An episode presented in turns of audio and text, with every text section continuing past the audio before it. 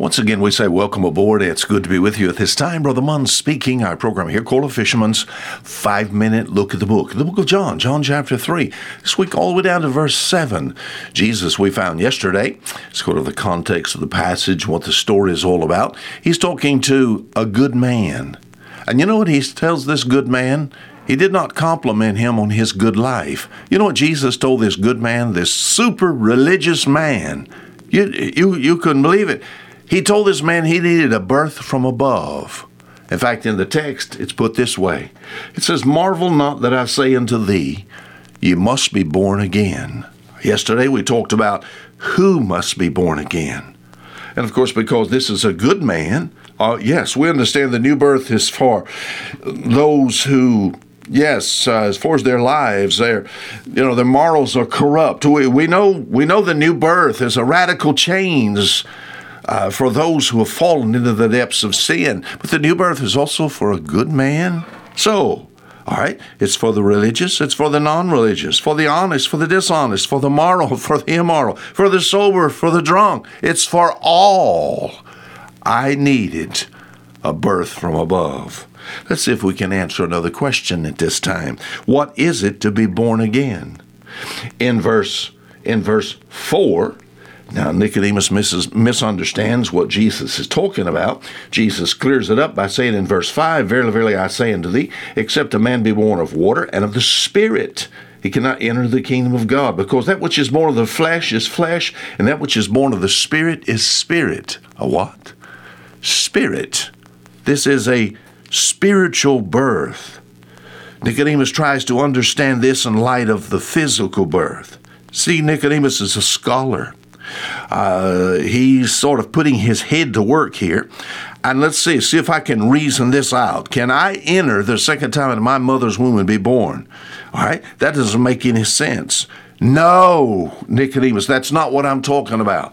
I'm talking about another birth, a heavenly birth, a spiritual birth. Still, Nicodemus is shaking his head. He is, according to verse 7, marveling. Jesus said, Marvel not that I say unto thee, ye must be born again. What do you mean, marvel? Uh, he's, he's bewildered. To marvel means to wonder, to be astonished. This birth, listen, uh, Nicodemus, this birth is from God. I like the statement made in John chapter 1. It's all the way down in verse 13 and uh, verse 12. To as many as received him, yeah, I gave, he came, uh, uh, well, let me just read it. But as many as received him, to them gave he power to become the sons of God, even to them that believe on his name. Then verse 13, which were born not of blood, nor the will of the flesh, nor of the will of man, but of God. So this spiritual birth comes from God. And just like your physical birth, all right, we think about out of the womb, life. I mean, breathing in those lungs, life. Yes, I thank the Lord. Many, many years ago, as far as my mother is concerned, a very little lady uh, gave birth to a big old boy, you know. And as far as life is concerned, I'm glad. In fact, I'll just go ahead and say it. March the 16th, 1944. Oh, I came into this world. I was given life. All right. Now, all right, the new birth is quite the same. All right, we get new life in Christ because the life that I was given.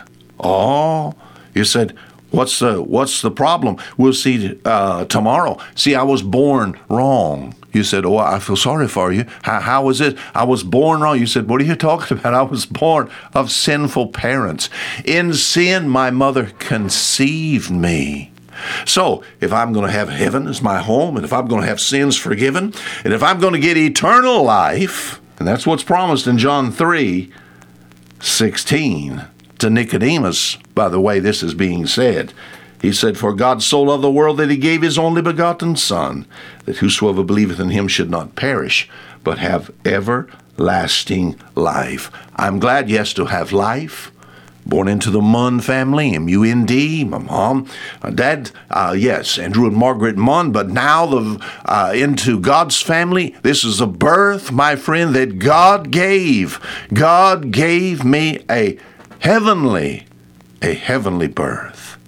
Until tomorrow, Fisher Mund saying goodbye.